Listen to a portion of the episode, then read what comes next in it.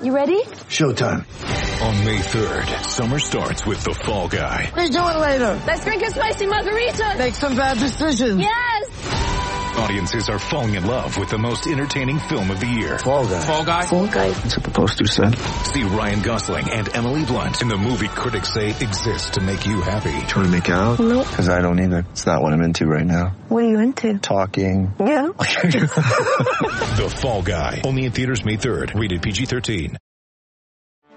Get ready for the greatest roast of all time. The Roast of Tom Brady.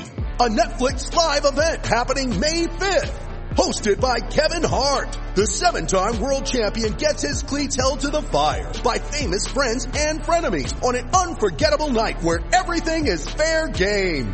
Tune in on May 5th at 5 p.m. Pacific time for the Roast of Tom Brady. Live only on Netflix. Mother's Day is around the corner. Find the perfect gift for the mom in your life with a stunning piece of jewelry from Blue Nile. From timeless pearls to dazzling gemstones, Blue Nile has something she'll adore. Need it fast? Most items can ship overnight. Plus, enjoy guaranteed free shipping and returns. Don't miss our special Mother's Day deals. Save big on the season's most beautiful trends. For a limited time, get up to 50% off by going to BlueNile.com. That's BlueNile.com. All right, folks, welcome back to Slice Mountain West Wire Football Podcast Preview Edition 11 of 12. Jeremy here, hanging out with Matt. We're two, we're west, Matt, way west to Hawaii, with the best uniforms in the conference. Pending which the one? best uniforms in the country. Country? Country. Ooh. I, did you like the zing somebody put about UNLV's uniforms? Yeah, yeah, that was pretty funny. We're just gonna dive into it right now because that's what we do. it's just some fun stuff. So I I think it was a former guy who wrote for the R- RJG or whatever, our G- Reno Gazette. Reno Gazette Journal, yeah. Yeah, and then he you screen screenshotted because they replied like, ah, I'm losing. It was a funny joke, but this is not the UNL, UNLV, so we'll get to it next time, right? Yes. But uh, uniforms, we discussed it during media day. They brought the black helmets, Hawaiian Islands with the big H on the sides. That's uh, improvement number one. That's what we got to discuss all the time. I want to know, Matt, are they? We need to have the rainbow uniforms come back at some point. Can this? What game should it be done? I mean, I certainly hope so. Why not just make it for like the, the like the finale at home? Why not? Finale uh, for CSU. Why not have the? Yeah. It's just just do it. Those uniforms. Very aesthetically pleasing. Totally. So should we start with the weird the news about their stadium situation first, or should we get to what we normally do? Well, I mean, I think we can probably fold that into what we typically do, just because when you look back at, at 2020, and I think this is maybe more true for, for the Warriors than for any other team in the Mountain West. The COVID season was, uh, if I were to kind of try and sum it up cleanly, it was sort of a mixed bag all the way around because obviously they were dealing with the pandemic same as everybody else. So they had the same kind of limited kind of preparation as everybody else, um, which, you know, may have hamstrung the efforts of, of new head coach Todd Graham, you know, his new staff all the way around. You know, there were some holdovers, but you know, they had new offensive coordinator, new defensive coordinator, new systems they were going to be learning on both sides of the ball.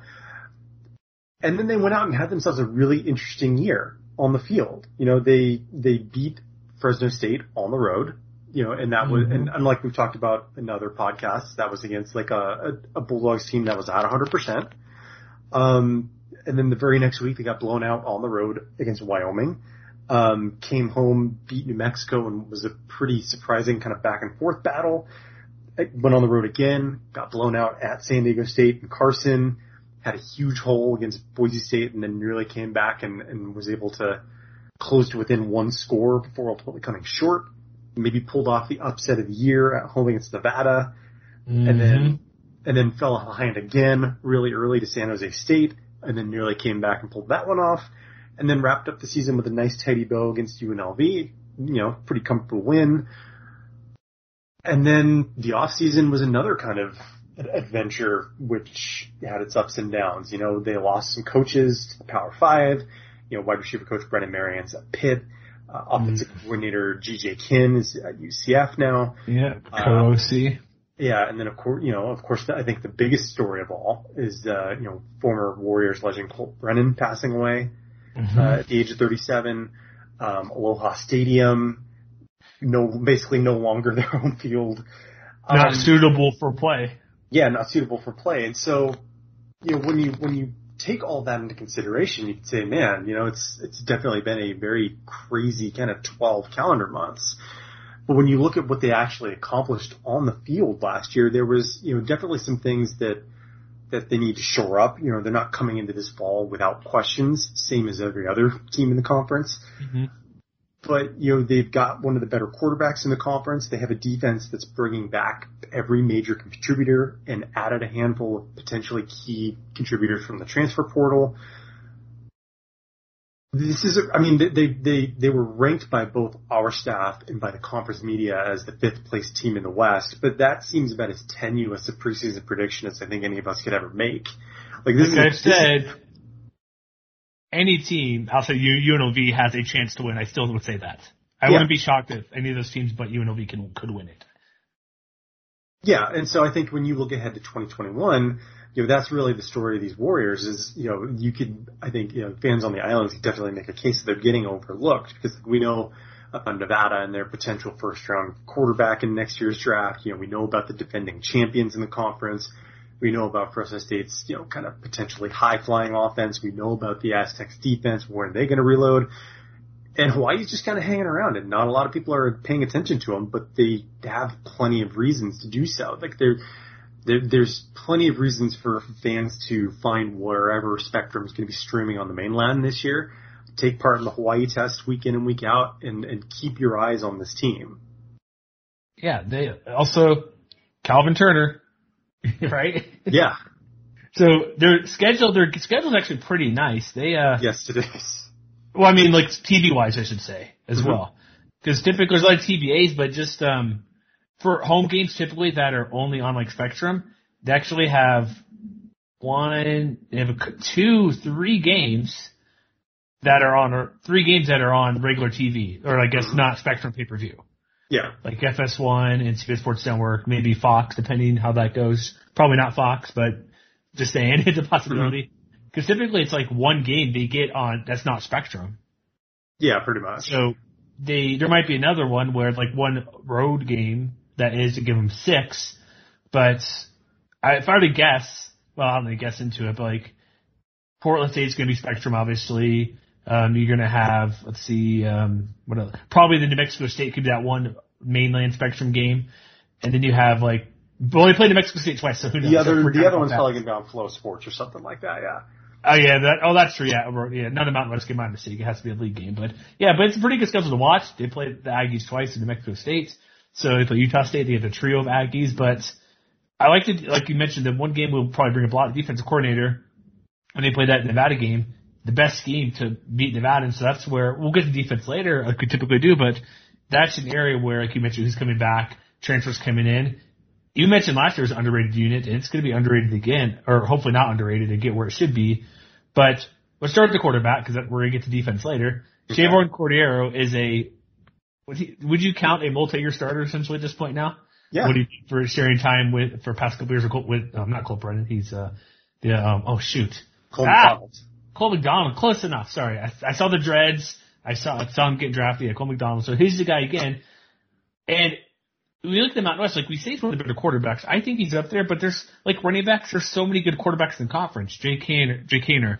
Um, we have at Hawaii or not Hawaii, but uh, Wyoming. Whoever starts is a good quarterback. I think Logan Bonner, Utah State should be a good quarterback. There's a lot of good quarterbacks in the conference. Maybe from Wilson from New Mexico, but he's up in the top third. There's just quite a few. Nick Starkel, obviously, Carson Strong, duh. Like there's some really good QBs. He might be QB four, but that's still a really good spot to be for what he can do. And what we've seen, what we don't want to see last year, because we seasons almost tell if you have like the Boise State game where they had to come back. They didn't really get going until the second half when they like not to bring Calvin Turner a ton, but when they brought him in even a little bit, the Mhm. offense seemed to be a bit better for a certain time. So, but what Cordeiro can do is not turn it over. He had 400 a 400 yard passing game they beat up on New Mexico. He put up over 250 versus Boise State in that comeback where they only lost by eight points. He rushes pretty well. That's the big thing with him. He can't be the leading rusher on this team. And that's what we'll get to later, the running back situation. He can scramble and run, but he needs to limit those turnovers and be a complementary guy if he's going to run. Well, yeah, that, that's what I was going to ask you. Is like oh. how many how many other quarterbacks in the conference are going to lead the team in rushing? And I think, and and I think that's where you start to look at kind of the bigger picture, where Cordeiro, maybe more so than anybody else in the conference, had a a much different burden than a lot of other quarterbacks. You know, in by virtue of you know, moving from the run and shoot to what they call the run and gun under Todd Graham. And obviously, I would imagine that you know new offensive coordinator Bo Graham may not want him to run quite as often last year. You're wait, you're telling me you don't want him to have 116 extra attempts on the ground? But it's but but then again, it's hard to argue with the results because like you look and and sack yardage aside, you know, you're talking about a guy who averaged like what like even with sacks it was 4.2 yards per carry. Um, without sacks, with, yeah, without sacks, you're probably talking about like five, five and a half yards per carry, which is pretty good if you're looking for like a change up that, that if you, if you want to make it like an, an actual 11 on 11 game for defenses, Cordeiro is an asset in that regard. And in terms of total offense, you know, a lot, like a lot of the other names we just brought up, like he was actually third in the conference in terms of total offense generated per game. Like the only two guys that were better than him were Jake Haener at Fresno State and Carson Strong at Nevada. Makes sense. But that doesn't mean that he's not without some things that he's going to have to work on and that the offense as a whole is going to have to work on. One, I think, like you said, maybe not so many rushing attempts. Um, but, you know, more to the point, one of the overarching things that really kind of defined the Warriors season last year to some extent is the fact that they got off some really painfully slow starts mm-hmm. more often than not. And I think, you know, Cordeiro's splits in particular are really emblematic of that. Um, you know, if you go quarter by quarter, for instance, um, in the last three quarters, he was above 61% as far as his completion rate is concerned, uh, mm-hmm. in the second, third, and fourth. In the first quarter, though, it was all, the, all the way down to 56.9%. Um, and when it comes to like, you know, first down performance versus second down performance versus third down performance, like when they needed him to make a play you know, he really struggled on, on those kind of money down situations. You know, he was 48, 45 of 84. That, again, if you're not doing your math right now, 53.6% on third downs, Thank two, you. two touchdowns, four, four interceptions. So that was when he made most of his mistakes too. Um, and, and it really, really came down to kind of those third and mid situations to third and long and and you can probably look all this up for yourself, but that sort of gives away the game right there. Where like when they needed a big passing play, it was sort of a dicey proposition as to whether he was going to get it for them. And to kind of drill that point home, one of the things that Bill Connelly brought up in his division preview was the fact that Hawaii only ranked 97th nationally in passing success rate. And, you know, we're talk, we'll talk about the wide receivers more in a little bit, but mm-hmm. they're also having to replace three of the top five targets from last year too. And so I, I said last year that Cordeiro is one of the biggest X factors in the conference. That definitely remains true because I think if Hawaii is going to make some noise and, and you know make moves to steal another division title, he's going to have to make those improvements. Otherwise, it could be you know another frustrating year where you know a, a couple games that they could win, they end up losing. Yeah, he got sacked 28 times last year. So yeah. What he, that's and that's where the 174 sack yards come from. You mentioned before, where he's probably really over five yards a, a carry if he runs. Mm-hmm. He TDs are good, seven. He had 21 total touchdowns. He's pretty productive, like you mentioned, in yard, what he can do yardage wise, yardage wise, and move the ball. But I think you mentioned the third and medium, and the what you mentioned before, kind of the, those passing situations. Mm-hmm. It would help if they had running a running game because Miles Reed he was gone basically by the end of the year. Calvin Turner took a step up later on. Maybe he's the guy this year because he was second receiving receptions, third in rushing attempts. So his like a hybrid type position, but that's one area that'll help Cordeiro where, yeah, they do have Jared Smart coming back, which is great, but they lose all the other guys.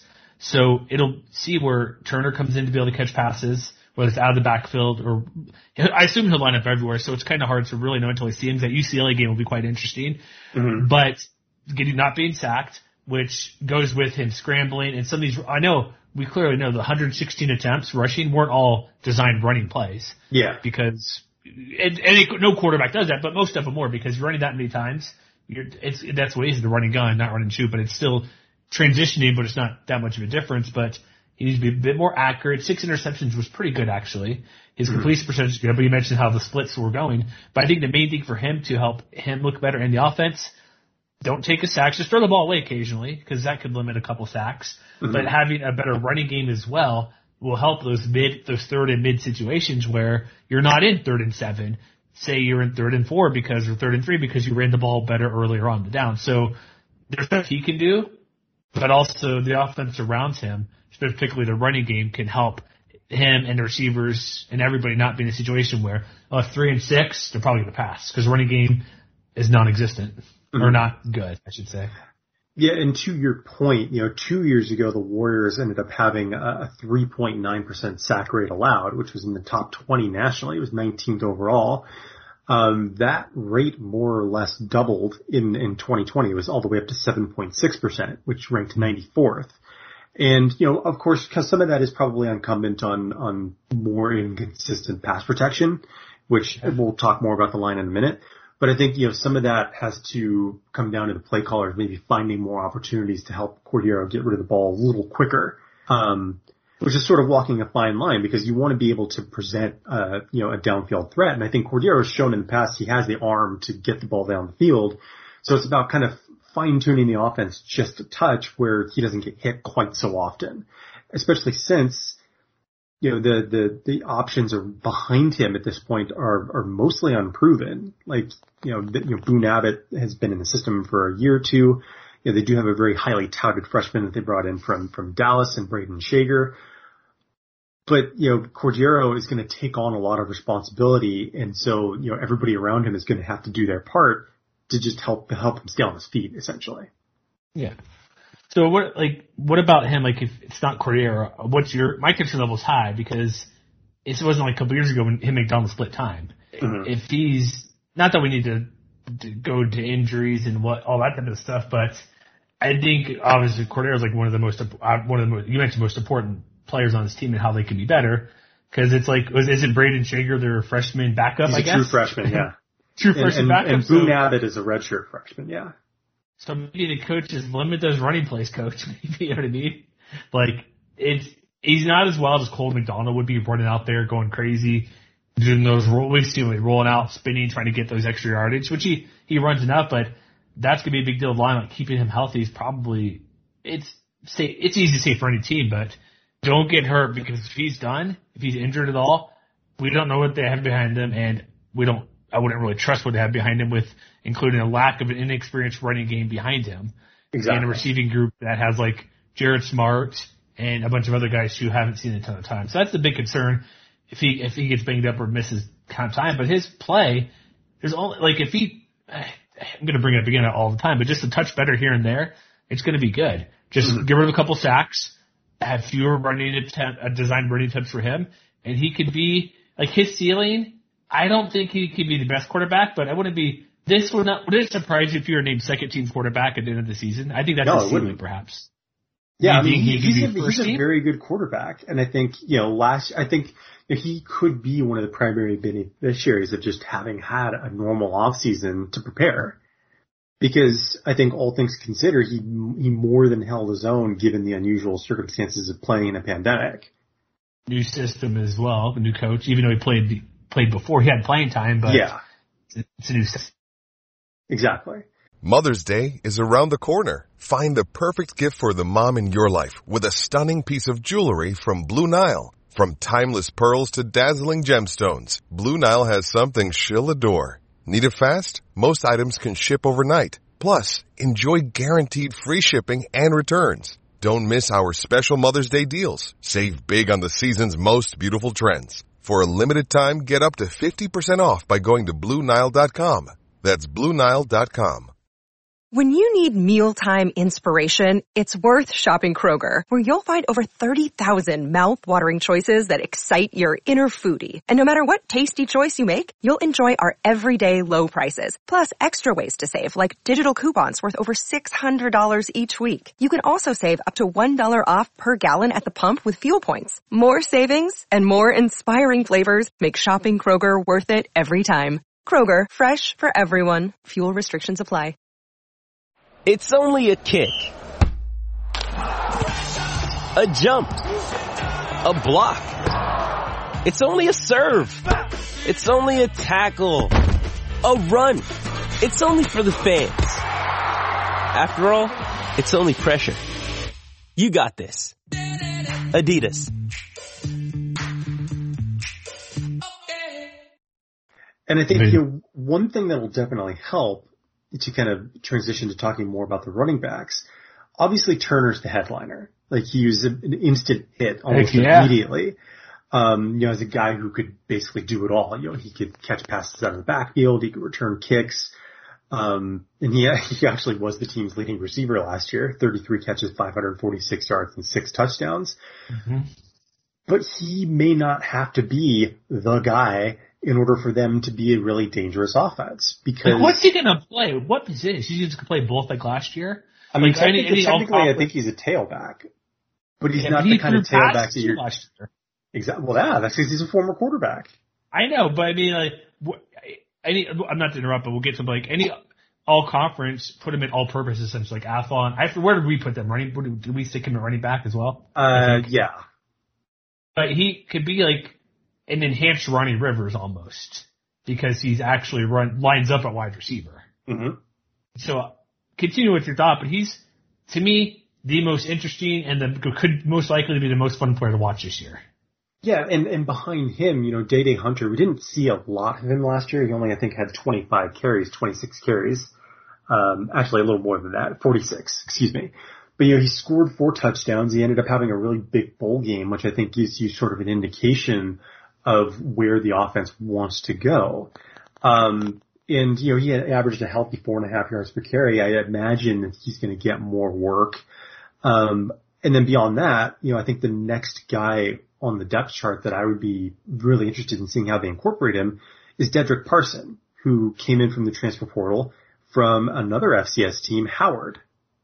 Mm-hmm. Um, where you know he I believe he ran for like 1500 yards over 20 career games with with with Howard. And so that's not nothing. You know he was an all conference performer on the FCS level um multiple years in a row. You know he knows how to score touchdowns and and at at 5'8 and 205 pounds he makes for a really interesting contrast to the other guys in the backfield too. Like he can you know be that bowling ball kind of guy you know more like a Toa, a Toa kind of guy where you know, they don't, if they don't necessarily want Turner to like run between the tackles, then Hunter and Parson could be, you know, the duo that ends up doing most of the heavy lifting. And I think if they want to be more balanced, you know, both of those guys could be really integral to this team's success. Yeah. So with the running game, you don't want Cordeiro to be the guy. So what number would you be comfortable with, like your top two rushers, Matt? Like 1,400 yards combined? Is that too much, too little in a 12 game season? I mean, three something. If you, if you think of them on like a per carry basis, then I think the absolute minimum has to be like four and a half. And I think, you know, between between Turner, Hunter, Parson, and then whoever else kind of breaks into the running back committee, I'm kind of expecting those three are probably going to lead the way. But I think as a whole, if you can get to four and a half, that's probably right around where you want to be. Because I think once, once you add last year. on top of that, you know, then I think you're you're likely to be a lot closer to five, and that makes you a potentially dangerous offense.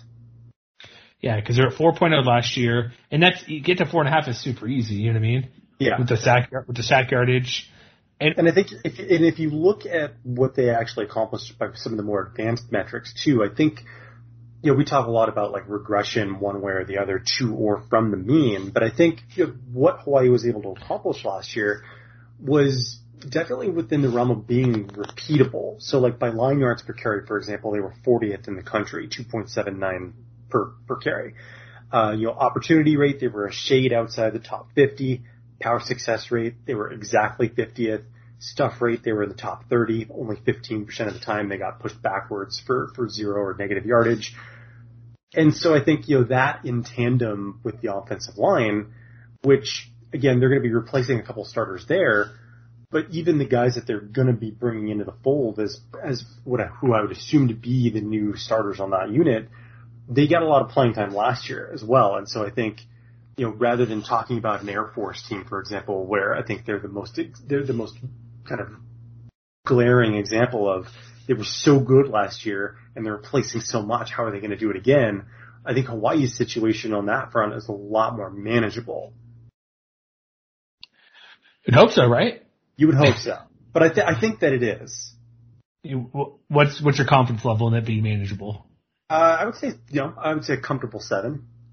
Seven out of ten, I assume.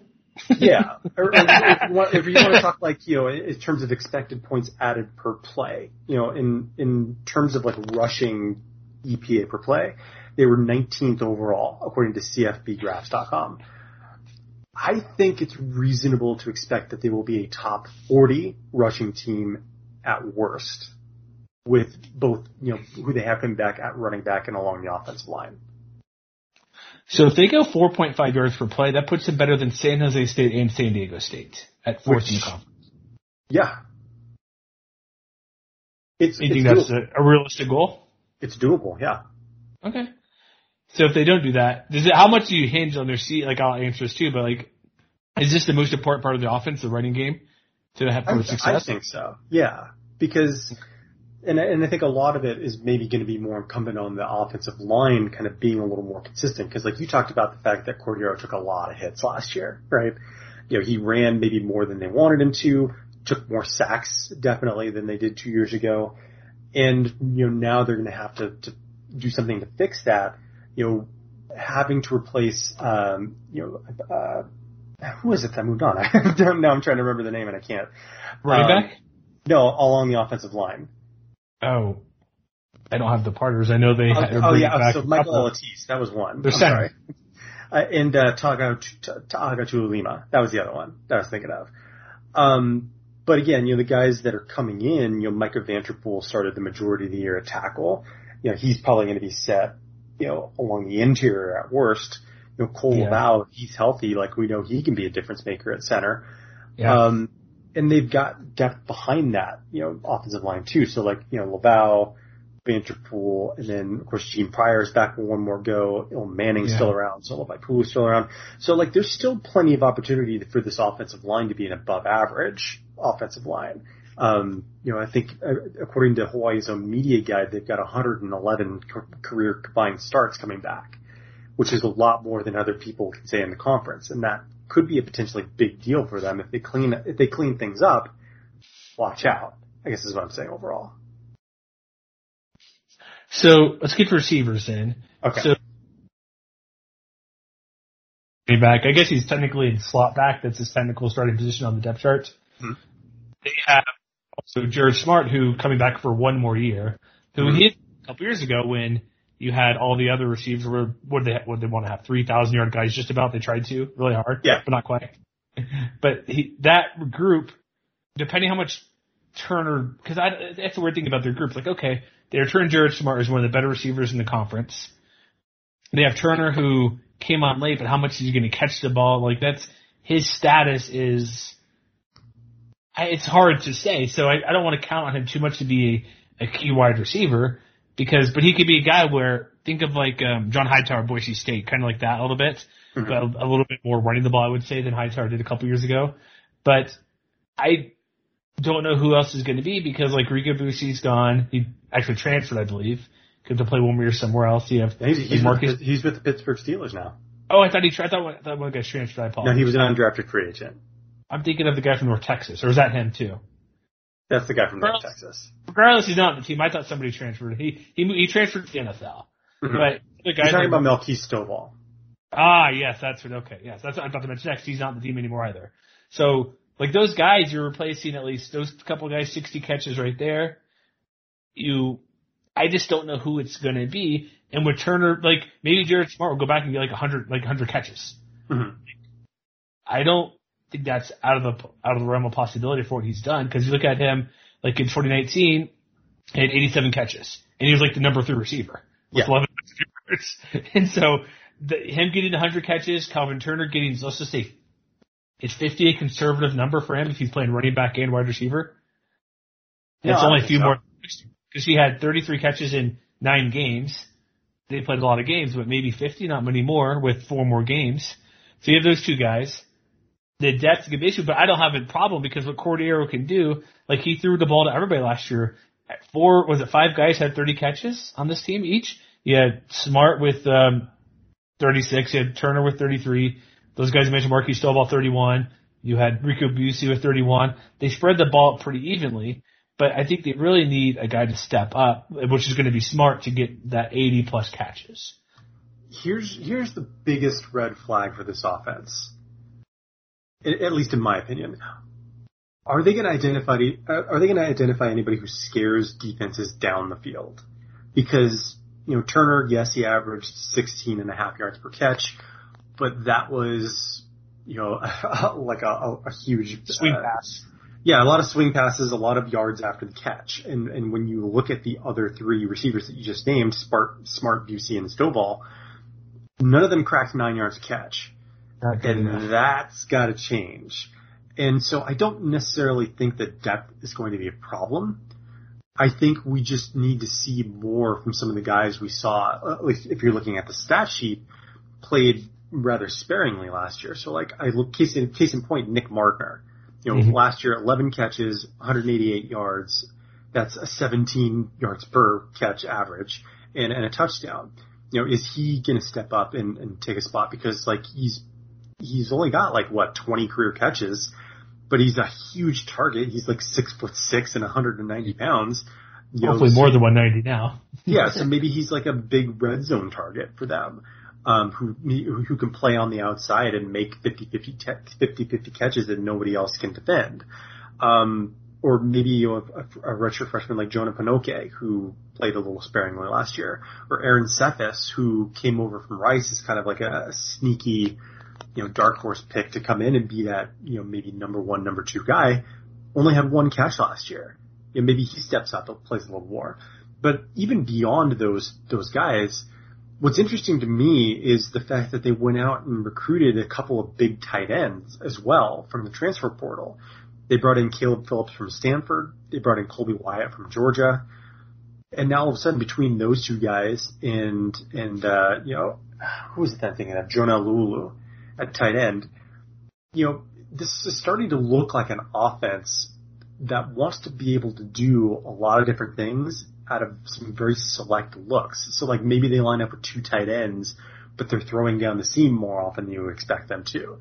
But I mean, when you've got two or three potentially big tight ends on the interior, um, you know, even Cephas, like I said, is, is, he's six foot four, Mardner's six six, and, and Turner and or Hunter in the backfield you've got a potential for like a few different Swiss Army knives who can do a lot of things that that defenses wouldn't expect.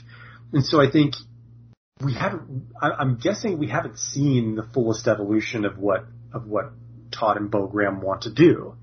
Totally. I'm, re- I'm really year one and a half. Seeing, yeah, it is kind of year one and a half, and so I'm really interested to see how it all unfolds.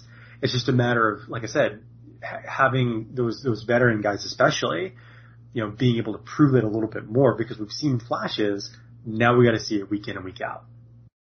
Yeah, and also remember the new coaches too, new coordinators. Yeah, so that's a change as well. It's going to be his system, but you don't have like with the receivers coaches go go offense, kind of mixing that in. But Calvin Turner, they're going to keep some of that because they have him to do everything. Like like stick with Turner, like he's going to get be a guy like we mentioned through passes. He's going to get end arounds. He's going to get jet sweeps. He's going to get the quick pass and maybe do like some sort of a reverse where he's in motion. They hiked it, they hiked it him directly, and he th- tosses it to some other guy, a running back going the other way. There's going to be unique elements, and maybe that's how they get the downfield threat going. Because if they do it once or twice with Turner going in motion and getting the ball, that'll could cause DBs to bite occasionally. Like, oh, he's going to get the ball, take that step forward, and then somebody gets a go gets downfield. So mm-hmm. there's going to be ways to go downfield, but you're right. They need to find a way downfield because you can't have like you mentioned, everybody under 10 yards of carry and Calvin Turner getting 10, 12, 15 plus yards per carry, but when they're just quick passes and he just takes a, a sidestep and gets past the first defender. Yeah. That, and maybe the tight ends can help with that too because if the tight ends can take over that nine-ish yard over the middle type stuff. Yeah, if they can rediscover that downfield element yeah, that was sort of hit and miss last year. Yeah, they've had it years before with Cole McDonald just chucking it downfield, and so exactly, yeah, exactly. That's, that's that's a big thing. So what about we, are we anything else offense, or is it time for defense? No, I think we can make the transition. So defense, like I said, we're going back to that Nevada game, Matt. They, the scheme they did against the Wolfpack was amazing. Like, um, Carson Strong was what I think what 21 and 25 in that game. Didn't get a ball downfield. Romeo Doubs didn't have a 50 yard catch. They were able, they won the game as well. They kept everything underneath. So the scheme they do is great, but then they also have talent. Like you mentioned, they bring back I think what is it, 10 starters if I'm correct? I believe there's a chance that, you know, when they pull out their week zero starting lineup, they could be having all 11 starters back from last year. Basically everybody in their defense. Yeah, I wish they'd missed like look at the look at the points they gave up. wasn't great. Like they they gave up 33 to a New Mexico team that's not great, 40 to Boise State, 34 to San Diego State, like 30 giving up 35 to San Jose State's fine, but too many th- the Fresno over 30 points per game. It got to lower that number mm-hmm. get wins and the Nevada game's a blueprint of what they can do, how they could scheme and coach. Now they get the scheming. DC does return, which is good, unlike the offense.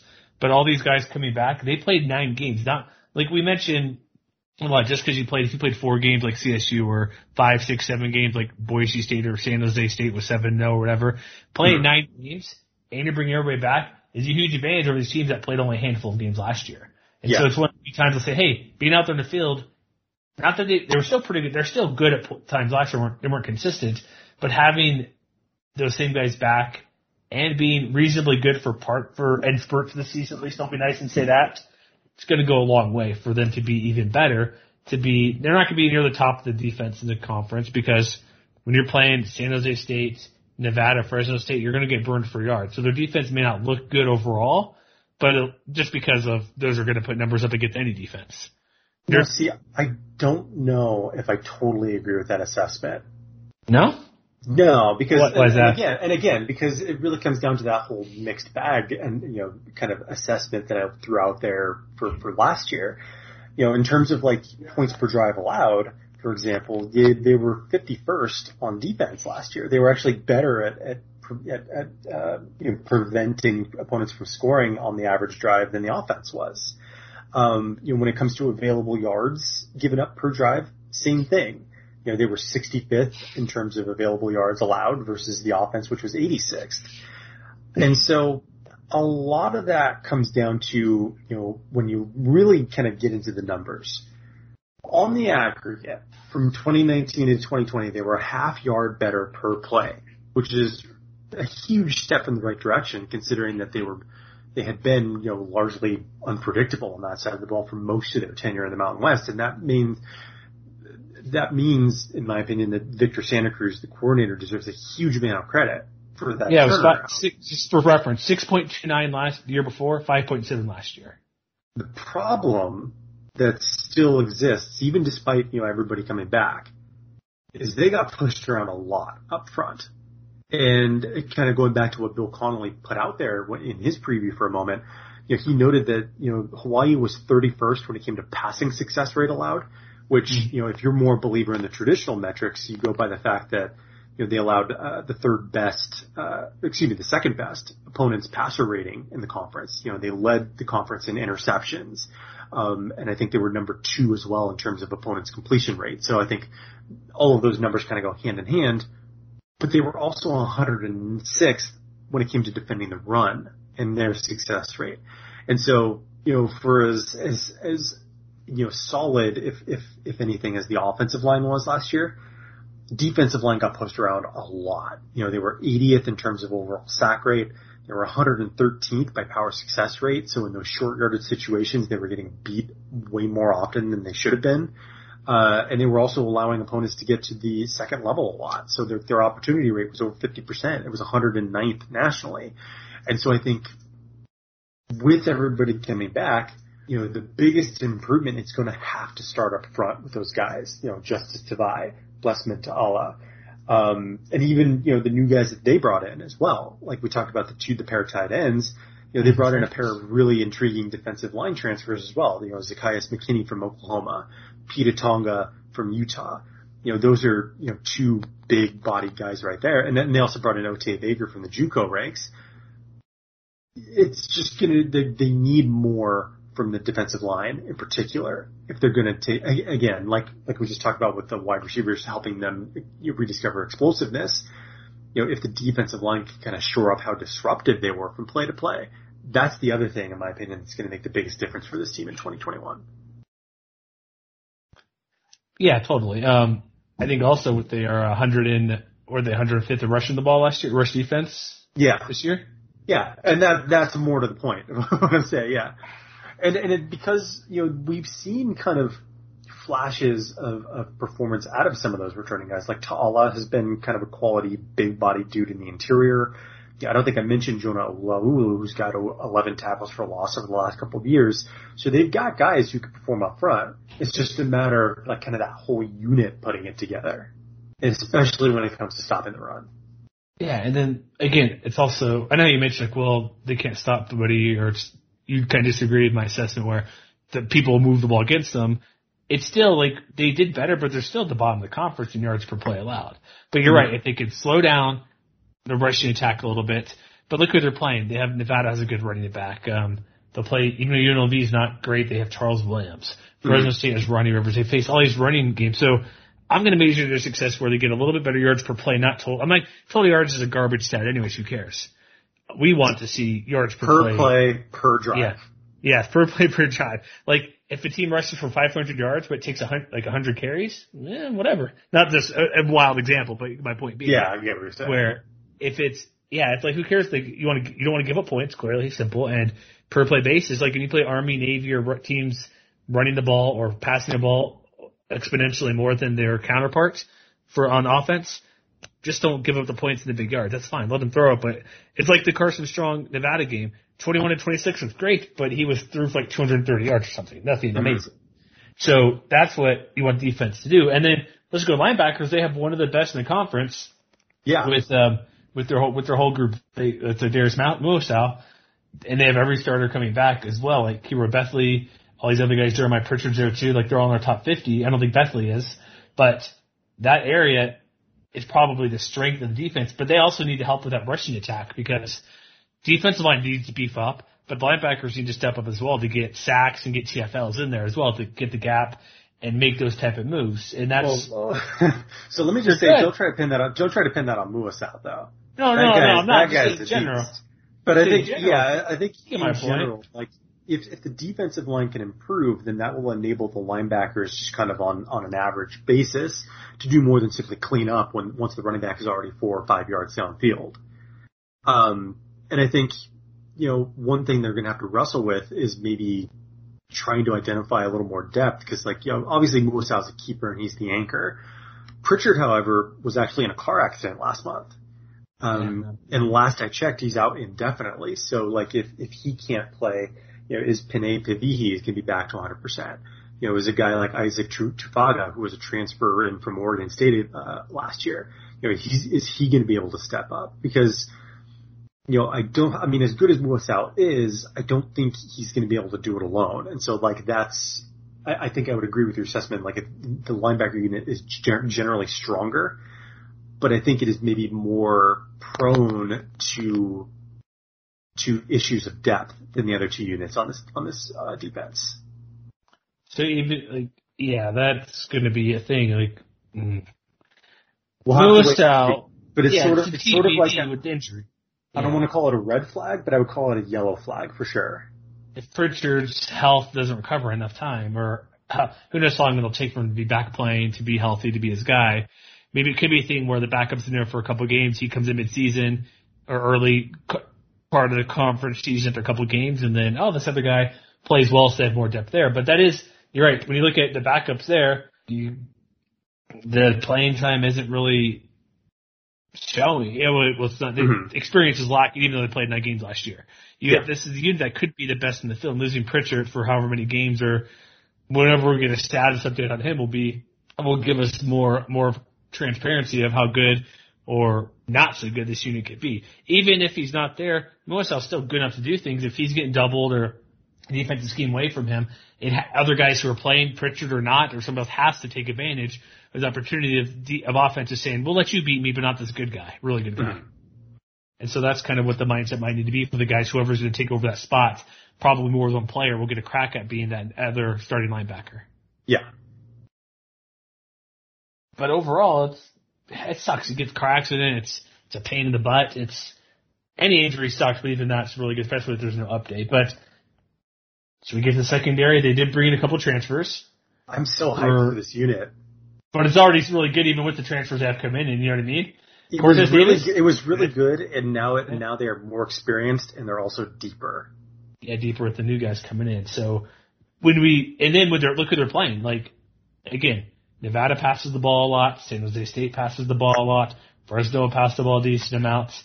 So there's some good chances within conference, not even conference play, but division play to make some noise to pull off an upset because they're good enough to slow down against whoever they're playing against. Have all, all conference guys like Cortez Davis. Yeah, I, who let's forget let's, where he's at let's, let's be clear, he's there. the best. He's the best cornerback in the conference. in the conference, Yes, I will totally agree with you on that because he is that good. And and you mentioned Khoury Bethley uh, a minute ago as one of those guys who plays kind of the, the linebacker safety hybrid kind of position. I think Hawaii technically calls it the spur position. Um, but you know he's maybe one of the more underappreciated guys over the last couple of years, where he's he can do a little bit of everything. You know, he can come in and stop the run, he can defend against the pass, um, but you know he's not the kind of guy who has to do it all alone either. Like Quentin Frazier was solid last year. You know, Cameron Lockridge was solid last year. Michael Washington was solid last year. Um, you know, Donovan Dalton was solid.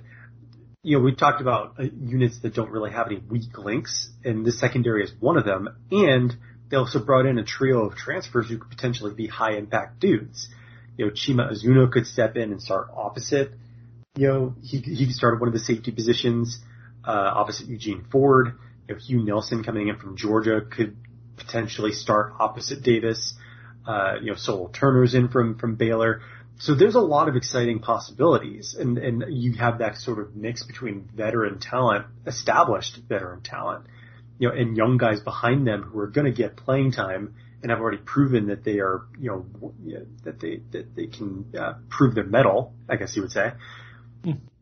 It's going to be really hard to throw against this unit again this year. I would say. And that's why we say they're predicted fifth. Yeah, we'll see how it goes. This, like, this secondary is going to have a lot to say about that. yeah, because you look at like overall what they what they do. Like you mentioned, David, like number one guy Davis, the amount of like again they played a unit that's already good. Played the most games last year, uh, or one of the higher, not the most, but up there in nine games.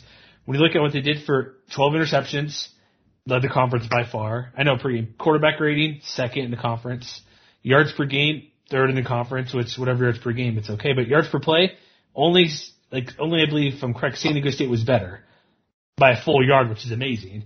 Mhm. But they were 6.7 yards per attempt, and that's really good. you know what I mean? Yes, They led the league exactly. also, I think, passing percentage allowed as well. Or sorry, Boise State was slightly better, but 55% is really good, top two in the conference. So, and are they going to be better? If they are, they'd be the best They, they, if they are, watch out. Yeah.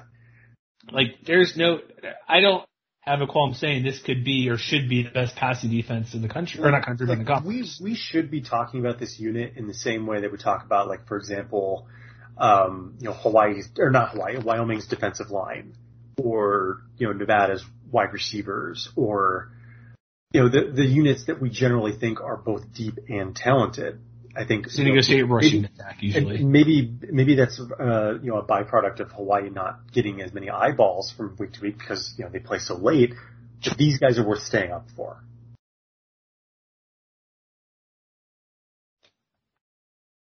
All right, is it more Calvin Turner time? Returning kicks? Can we gush over Turner some more, Matt? Is that okay? I mean, I, I think we could, um, but I do want to you know give a little bit of shine to the rest of the specialists at least. Fine, Um, fine, fine. Because, yeah, I think you know they they were pretty solid all the way around. Like obviously Turner is the headliner, and I would expect him to be you know an all conference type of returner again this year. But you know Matthew, Matthew Was. He Shipley was was, uh, Remember? yeah, and and you know Matthew Shipley the kicker was you know he was okay last year, only four uh, eight of fourteen on field goal tries, but he was I believe perfect on extra points, which is you know not nothing. And so maybe if he takes a step forward, you know, Adam Stack at punter was, he was also pretty solid, you know, averaged over 43 yards a kick. So maybe he's not that kind of like top tier talent, but he was also, you know, I would say a, a, a notch or two better than some of the punters that we've seen in past Hawaii years too. So it's, it's definitely a unit that I would say all the way around it was, is even with Turner maybe average at worst with the potential to be a, a one of those game changing units where like if Stack can just add, you know, another half yard per punt and, and Shipley can improve to like, let's say 75% on his field goal yeah. tries. You know, those are the kinds of incremental improvements that can help them go from being like a, a potential 500 team to a team that flirts with like eight or nine wins, but we'll have to wait and see. Yeah, it's always a couple yards here or there makes like, makes a big difference. So let's get to the schedule. They have a unique schedule because they played New Mexico State twice. Home, 13 rare home, games overall. 13 games overall, the home and home. So what do we, they start off with UCLA though, at the Rose Bowl. That's an afternoon kick on ESPN, so it's a 12:30 p.m. local time out there. The Bruins were picked um, fourth, I want to say. Shoot, in the Pac-12 South is USC. That about right. They were probably ahead they, of Arizona, and that's about it. Yeah, they had USC, Utah, Arizona State. It's them. So you got DeMar- DeMarte Robinson. What? No, Dorian Dorian Robinson Thompson. What? bit before on the San Diego State show, mm-hmm. but they actually, like you mentioned, they with Chip Kelly come into his third year actually did reasonably well. Like there were times through that season last year where they looked to be a decent football team, like a competitive Pac-12 football team, which wasn't the case the year before. So this won't be. This is a game where I, I wish I thought I had the line in front of me. Do you have the odds in front of you for this particular game? Unfortunately, I don't. I thought I had it, but I know Bruins are going to be favored. But like last year, they lost to USC, who wasn't that great, but was close. Lost to Stanford, who was bad in double overtime. They did, did beat Arizona State. They almost beat Oregon. They lost a good Colorado team, the opener. So they played pretty well against the Pac-12. They weren't really blown out in any game. They were right there. So they, like, not to say it, but they, they were like a two touch, two, two touchdowns away from being undefeated. Mm-hmm. But they lose to a bad Stanford team. And then that's the only bad loss they really had. And that was double overtime. Mm-hmm. So this is a team with Thompson Robinson, what he can do. He can move the ball, he can pass the ball, threw over 300 yards twice last year, but he also runs as well because he led the team rushing against that Colorado game and he's one of the, he's almost like a Cordeiro type guy, a dual threat guy who will run a good amount. He ran that's going to be something to look out for. The defense line needs to keep him in check. Mm-hmm. B needs to just not let pass. They lost like their top rushers to NFL, like Demetric Felton with the Browns. Lost a couple of guys here or there. So the running game might be okay because they do have Brittain Brown coming back, but this team doesn't scare me to say UCLA is not going to win. I mean, excuse me, Hawaii's not going to win. Yeah, it strikes me as kind of a 50-50 kind of game, and I think it's going to come down to which offense is more consistent.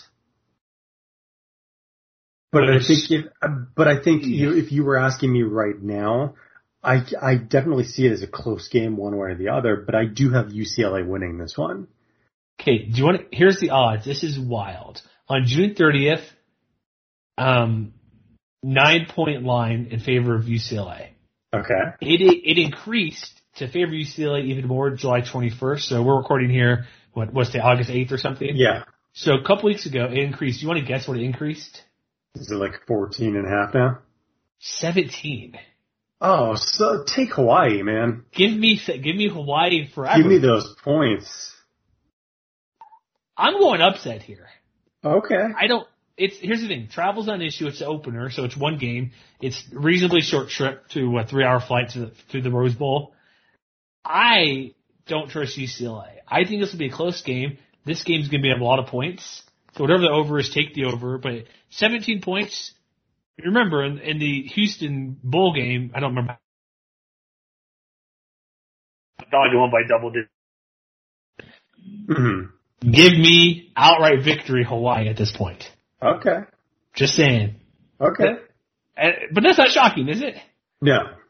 Good, perfect. Okay. All right. They got Portland State. Do you have an FCS minute or do we need to move on and skip that today? No, um, I think I could talk a little bit about the Vikes or the Vics. I have I actually have no idea how they pronounce it. I know they, they it's, it's V I K. No, yeah, I know that, but on on it's their hashtag the on Twitter and stuff is like the uh, it's V I K S, and I don't know if it's Vikes like Minnesota Vikes, which usually has an E. Anyway, um, they didn't play. They didn't play last year. Um, they didn't play in the spring either. They had, I think, a single road game against Montana, mm-hmm. um, and they're having to replace a lot of potential impact players on both sides of the ball. So like while they do have, you know, kind of a sneaky underrated FCS quarterback coming back in Davis Alexander, who's probably going to go down as one of the better signal callers in the program's history. You know, they have, you know, a first team wide receiver uh, coming back, uh, in Emmanuel Digbe. They have all their, uh, linebackers coming back too, but they're just having to replace a lot of weapons on the offense in particular. And I think that given Hawaii's obvious strengths, especially in the secondary, seems like the Warriors are going to win this one in a walk. They totally should. And then they have Oregon State back on the road. Oregon State's improving, but they're not a team that's overly great. Like they are pretty good last year. They, They're, they're not the, dra- the way back. Yeah. yeah, they're not dregs, but they're also not going to win the Pac-12 North because you have Cal that's pretty good. They're better than Stanford, I would say. They're Washington State. Who knows how good they're going to be with Rolovich out there when he's shenanigans he's pulling. But they, here, like last year, they almost beat Utah. They nearly they beat Cal, who's a pretty good team. Um, they were within a touchdown of Oregon of Washington. And remember, they They beat Oregon. Oregon. Yeah, I'm getting there. I'm getting there. But then they also lost to Stanford. So Yeah. that's I mean, that's the, the, the, the story of up and down. 2020, they, they were one in three in one score games, so they were a little bit unlucky, but they're also bringing back 84% of their overall production from last year. So that means, you know, key yeah. pieces like, like Tristan Gebbia, who, you know, we mentioned the upset against the Ducks a second ago. Um, he was knocked out at the very end of that game and missed the entire rest of the year. But, you know, assuming he's got a clean spill of health, he's coming back. You know, they've got a potential all conference linebacker on their defense in Avery Roberts. And so I think all things considered, you know, they've got some, some individual talents that are pretty good, you know, on both sides of the ball. And it makes it a really good litmus test for both sides. But give, but given that, I think even despite being on the road, I like Hawaii to win this one. I do as well. It'll be close. Like me saying them going three and zero. I likely they're probably gonna split UCLA, Oregon State. I had them winning both, but I think they'll probably split one of those. But I'm gonna go they'll win both because the opener. I think I just kind of pump for Hawaii what they can do. And fifth Yeah. place, ooh, tough. I think it's we, we'll get into conference play here, but let's go through the rest of the non-conference really quick. Well, the It's rest of the Mexico non-conference is just New Mexico State. Yeah, They're going to win both of those games. right? We already talked Yes. about the money line versus New Mexico. Um, so go listen to that. But also, Aggies, these have Aggies have a lot of work to do. Oh yeah. Tar- again, Tar- they played a couple FCS games last year, went one and one, lost at Tarleton State, beat Dixie State by a little bit. It's going to be a rough year for them, but let's just go victories and move on, right? Yeah. League play, their schedule sets up pretty good for the home teams. Like the home games they have are the tough ones. San Jose State at home, Fresno State at home, San Diego State at home. So those three are really good teams that come to islands. See, I, think you're I think you're burying the lead though, because it's, the, it's those first three games in particular where we're going to know really quickly whether they're whether they're a real contender or not. Because you mentioned San Jose State and you mentioned Fresno State. They also go to Nevada. Nevada. Yeah, yeah. Well, I just go with their home games. But yeah, those are those could be the three best. Those are the three best teams in the Western Division, probably. That that might be the most important three game stretch, in conference game stretch anywhere in the conference this year because you know how Hawaii does in that stretch is going to affect a lot of other things. Spoiler: zero and three for me in that stretch. Oof. Yeah, I mean, I hate to say it because we already, I mean, but if you listen to other, all of our other podcasts to this point, you probably already know that I have Hawaii going 0 3 in that stretch too.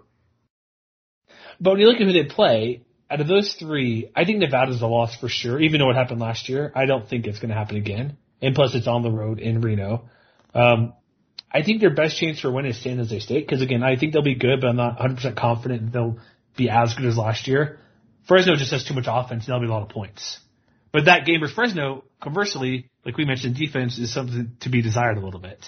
Mm-hmm. So that could be a big shootout as well. Like out of those three, I could see them, like if they were to beat San Jose State and Fresno State, I wouldn't be overly surprised. I just getting all three of those is, even two of those will be very difficult. Like their talent See, wise. I think, I think I would, I would probably put the Bulldogs as maybe the most likely win in that stretch just because of those three teams, the Bulldogs are the ones with the most kind of lingering offensive line questions in particular. that too, yeah. So kind of going back to, to what we want to see from Hawaii as far as taking a step forward and being more disruptive up front.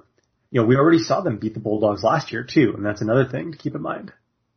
That's true. It's but zero and three. Then they get um, it eases up a little bit because it's Utah State on the road. That's a that's a trick to get to. Remember a couple years ago they were freaking late to that game, like there I were flight issues or something. They had to flew into Ogden Airport instead of Salt Lake or something like that. Yeah. Oh. But they, I, I, they're going to be Utah State because yeah, they have Logan Bonner fine. They have um, Rice there playing defense fine. I don't think Utah State can get it done because first year with Blake Anderson and what their question marks are at a lot of different positions. Like their defense has a few guys that are pretty good, but overall, there's not enough to stop this Hawaii team. So I don't. I think that's going to be a victory for the uh, Warriors. Yeah, I'm I'm with you there. Aztecs, not going to happen. Sorry, it's at home. It could happen, but I don't see it happening. So you have you- that one as a Hawaii loss. Yes, I do. Is that shocking? Same. No. I will put a caveat. Running game needs to be healthy for Aztecs to win, but that's like week 10 or whatever. And mm-hmm. a million things can change like last week Greg Bell, but I, you mentioned like really quick, like defensive line has rushing issues. If their running attack for Aztecs are even 85% of what they were before, and they're not going to throw the ball, and so the DBs are almost neutralized in that game where they're not throwing as much. So if, if it's going to be run heavy, that's why I think Aztecs will get it. CSU, no, they're not there yet. Wyoming will be the toughest one end of the year. That'll be a great game at home, or excuse me, at Hawaii. But the Rams defensive line could make some issues, but I still, again, the offense, Centennial, I don't trust what they're going to do with Steve Addazio, even though they basically have everybody vaccinated on their team, which some teams can't say, which is good for, for the Rams there. But is there enough talent on Rams CSU to make any dent, like Manny Jones or somebody getting after Cordeiro enough to make it uncomfortable? Well, I mean, you know me. I'm. I think I'm a little more optimistic on the Rams coming into 2021. So I, I think we completely overlooked UNLV, by the way. Um, Oh, when, I have them. I have them beating the Rebels. We'll just kind of. Yeah, sorry. I, Next I skipped- Um, but I do have them losing to both Colorado State and Wyoming at the end of the year. Ooh, At home to CSU, they're going to lose? Yeah. Well, give me your pitch before wrapping up here because I know we're on a time crunch tonight. Uh, I, I mean, to me, it just comes down to the strength of the Rams defense. Like, I think if, if Hawaii is going to be subject to anything this year, I think strong defenses are the one thing that could potentially hold them back from reaching their ceiling. I just, I get your point, but I don't see the Rams offense doing enough to beat this Hawaii defense. Well, and that's why I see a lot of their upset opportunities as being a little bit, um, uh, uh, earlier in their conference schedule rather than later. Okay. No, that makes sense. And then Wyoming, Yeah, I got that one as a loss. that game, which we discussed before, freaking Xavier Valladay, Sean Chambers running the offense. They have too many options and all we could say now with this being week number whatever, final game of the year essentially, we don't know what the passing game is going to look like. We have ideas of what it could be, but the Wyoming defense, like we talk about that, uh, what they do versus the offensive line against that, or the ran, or excuse me, flip it over the de- yeah defense against the rushing attack, which the Warriors are kind of not there. I think virtually what 105th in the country last year per Yeah. game, not good. So I think Wyoming has too many strengths. It it might not. It probably be a lowish scoring game, and I think it could be close. But being on the road in Laramie, potential for cold weather late November, it's going to be a game to watch because that game will be pretty exciting. Just because I think what the contrasting styles are, but I and plus, who doesn't want to see Hawaii wearing their all blacks in snow or something, right? Yeah, exactly. You wear black on the road, isn't that the case? Dark, I think, usually. Yeah, usually. I don't know. Why not go for it? Sure. Yeah, that'd be a fun sight. So that's it for this particular episode. Of Hawaii football. My record. Wait, wait, wait, eight you five. got to give them your final record projection. I I'm getting there. I eight Okay. five. Okay. Losing five conference games. okay. Yikes. So, So it puts them four and oh no, yeah, three and five in conference play. I hate that, but that's the case. so I've got them at six and seven, and two and six overall in conference. Thanks. I don't feel great about that though. I could tell by you saying six and seven question mark. yeah, I mean, and, and Hawaii is going to be a really fun team to watch regardless. Calvin Turner like- for the like win. This is like the least confident I've ever been about a projected fifth place team ever. Let's put it that The whole, way. the whole West Division, you know what I mean? Mhm. Like, we'll get to our big preview show in a couple weeks, but like I said, and I'm not, I'm not just saying it to say it. Out of outside of UNLV, I would not, even though I my if you listen to Host, my Fresno State projections above Nevada, which is weird at the moment. I'll fix that. But I think Nevada's the top of the division. But eh, I'll keep saying it. Five of the six teams can win. I wouldn't be surprised if anybody but UNLV wins the division. And it might be a team that goes five and three in league play, and tiebreakers come into play. That's probably what I'm going to be getting at when we do our big preview in like two weeks. Yeah, so so plan your caffeine consumption strategies accordingly. Heck yeah, especially if you're not in the you're in the Pacific time zone. I'm in the Mountain time zone. So those ten o'clock tip kicks, yeah, not kickoffs. Just be ready. Get that Red Bull. Get get your multi screen up. Get your. We don't know Spectrum how that's working, but maybe there'll be a, a stadium here. Also, we got to wrap it up. Their home stadium, nine thousand seats this year. We mentioned they're playing at uh, Ching Complex. Is that what it's called? I believe. Uh, yeah, TC Yeah. Ching Athletics Complex. Uh, this is just as Ching. Okay, TC Ching. So because Aloha Stadium or Honolulu Stadium is not really in the best shape, so if nothing else, watch for that unique atmosphere of, what, of a 9,000 seat stadium, which get it rocking, get it packed. You know what I mean? Exactly. Get it shaking, go crazy, man. Come on, just do that. So that's our Hawaii preview. We have UNLV next show. Then the season is here. Top 50 countdown's going down. We're doing a few polls and stuff from the site that should be coming up this week. Some other type of previews and why teams can win this or win that. But MWR.com is our website, and we'll be back next time for number 12 of 12 with the UNLV Rebels talking. Yeah, we'll see how they go with, with Tony Sanchez. So we'll be back next time, folks.